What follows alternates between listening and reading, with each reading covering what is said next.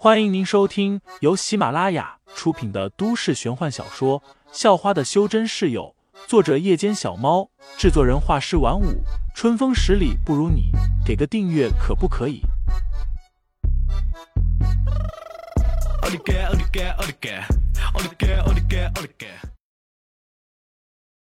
第五十九章，大闹演唱会上，两人交手。擅长脚法的杨青桐一脚就朝着废材的要害踢去，很是心狠手辣。废材临危不惧，气定神闲。他从腰间摸出一把小刀，冲着杨青桐一脚铲过去，躲过攻击，接着迅速起身，用小刀把杨青桐的后背轻轻一划。只听见撕拉的一声，杨青桐后背的衣服就被割成了两片。还没出手的杨千山看得一惊，刚才那招，对方完全有能力杀了杨青桐，但却不知道为什么留手了，只是割破了衣服，杨青桐连半点皮肉伤都没有。不过即使如此，杨青桐也是尖叫了起来，因为他发现背后一凉，肯定是整个后背都露出来了，连小背心都让人看见了。你给我记着。杨青桐羞愤的骂了一句，接着赶紧钻进了舞台后面。其他修真者仅仅因为这一出稍微停滞了几秒，紧接着他们就不分先后的涌了上来，明显就是想靠人数优势，用自己的身体把废材给压住，然后再抢岩木剑。废材暗骂了一声无耻，竟然不按电影里面的套路来，一个一个上，无奈。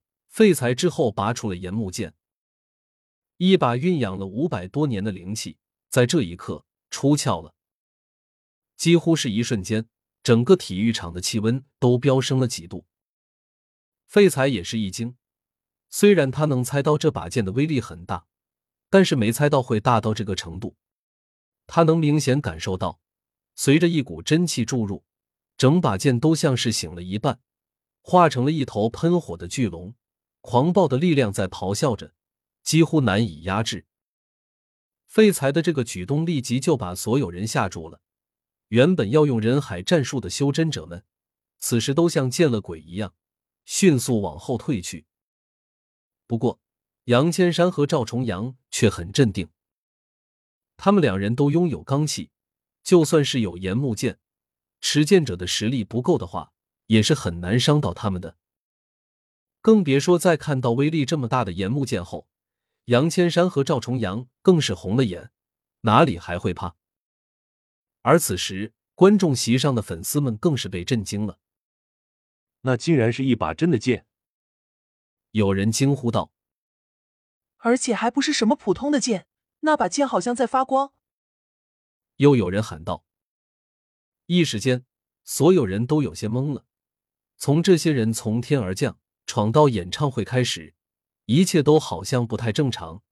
先是从十几米高的地方跳下来，接着又一脚把人踢飞十多米远，这是正常人能做到的吗？就在此时，又一件更加不正常的事情发生了。这件事不单是观众们觉得不正常，就连杨千山和赵重阳这些修真者都觉得不正常。只见废材刚把岩木剑拔出来。覆盖在他身上的灵铠瞬间就像被点燃了一般，竟然升腾起了一层淡绿色的火焰。紧接着，整把岩木剑也被这层绿色火焰吞噬融化了。废材一愣，岩木剑就这么没了。但下一秒，他却发现岩木剑又出现了，只不过变了一种颜色，从黄色变成了淡绿色，上面还覆盖着与灵铠相同的复杂纹路。废材不知道发生了什么，但他能肯定的是，原本还难以驾驭的岩木剑，此时已经与他的灵气融合。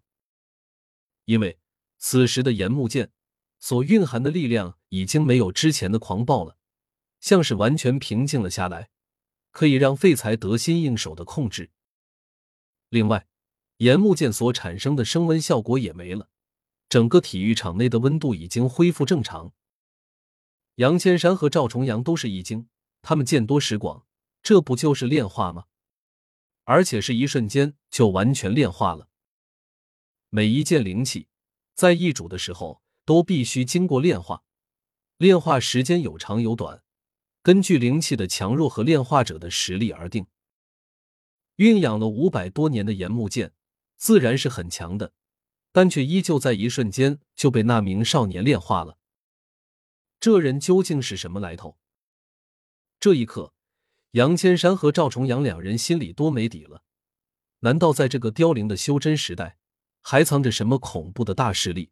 这名少年就来自那样的势力。要是这样，那他们在这么不识时务，去跟那样的势力作对。估计怎么死的都不知道啊！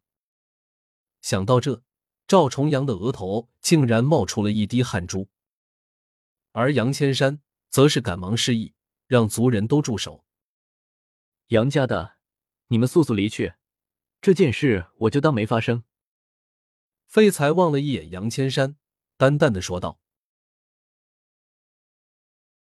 听众老爷们，本集已播讲完毕，欢迎订阅专辑。”投喂月票支持我，我们下集再见。